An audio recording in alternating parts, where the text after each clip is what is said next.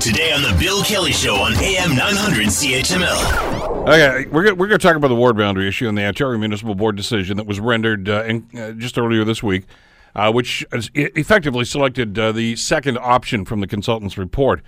And uh, as I mentioned to one of the councilors, to Brenda Johnson, earlier this week, I said it's probably the ideal compromise because everybody's angry, which means that nobody really sees the upside on this.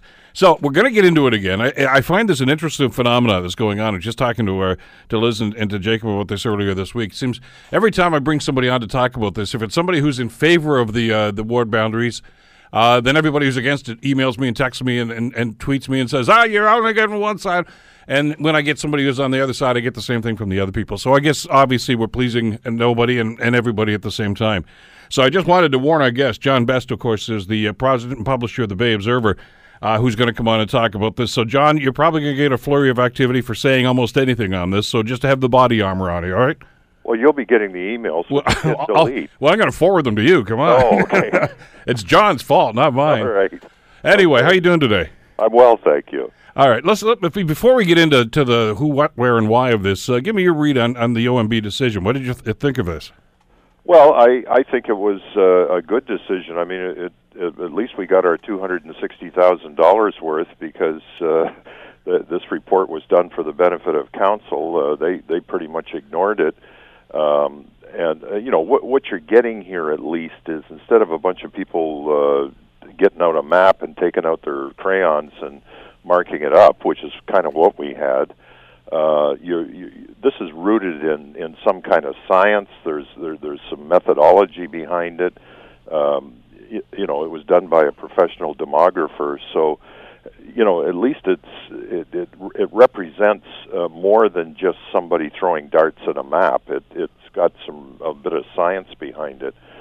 Um, as far as the you know, and I, I'm I'm sensitive to the issue of the rural, uh, you know, the rural area, the the Ward 14 thing, uh, where we had a one ward out of the 15 was completely rural, and and now it's being uh, subsumed into Ancaster and Dundas.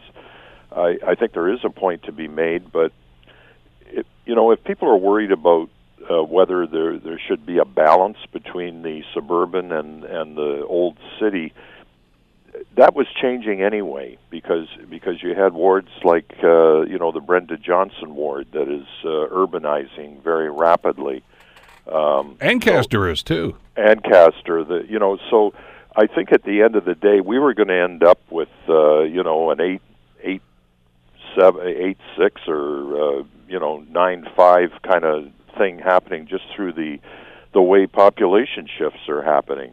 So I, I mean, it wasn't realistic to probably say that we would have an urban, uh, urban suburban split that was more or less a 50-50. I mean, it never was totally 50-50, but the idea that there should be some kind of a balance between the two, I think, was going out the window just on the basis of how our population is growing and shifting. But now I know that some people are going to think that we're just splitting hairs here. But when when that phrase gets used, urban versus rural, uh, my, my first question is: Are you talking uh, urban downtown Hamilton, or urban Waterdown, or urban Ancaster, or urban Binbrook? Because those are urban centers. Yeah, they are, and and that's the other point. Uh, you know, really, uh, with the old ward system, uh, you know, Dundas was uh, the the ward that included Dundas was essentially the urbanized part of Dundas with a little bit of rural. Same thing with Ancaster. So you know, these these were never rural. They were they. It's more the more correct phrase would probably be urban suburban but nonetheless, uh, the you know the the Hamilton, uh, the old what we used to call Hamilton Wentworth, is urbanizing at a very rapid rate uh, because partly because of property value advantages that we have here, and I don't think there's much that can be done to change that. Want to hear more? Download the podcast on iTunes or Google Play and listen to The Bill Kelly Show weekdays from 9 to noon on AM 900 CHML.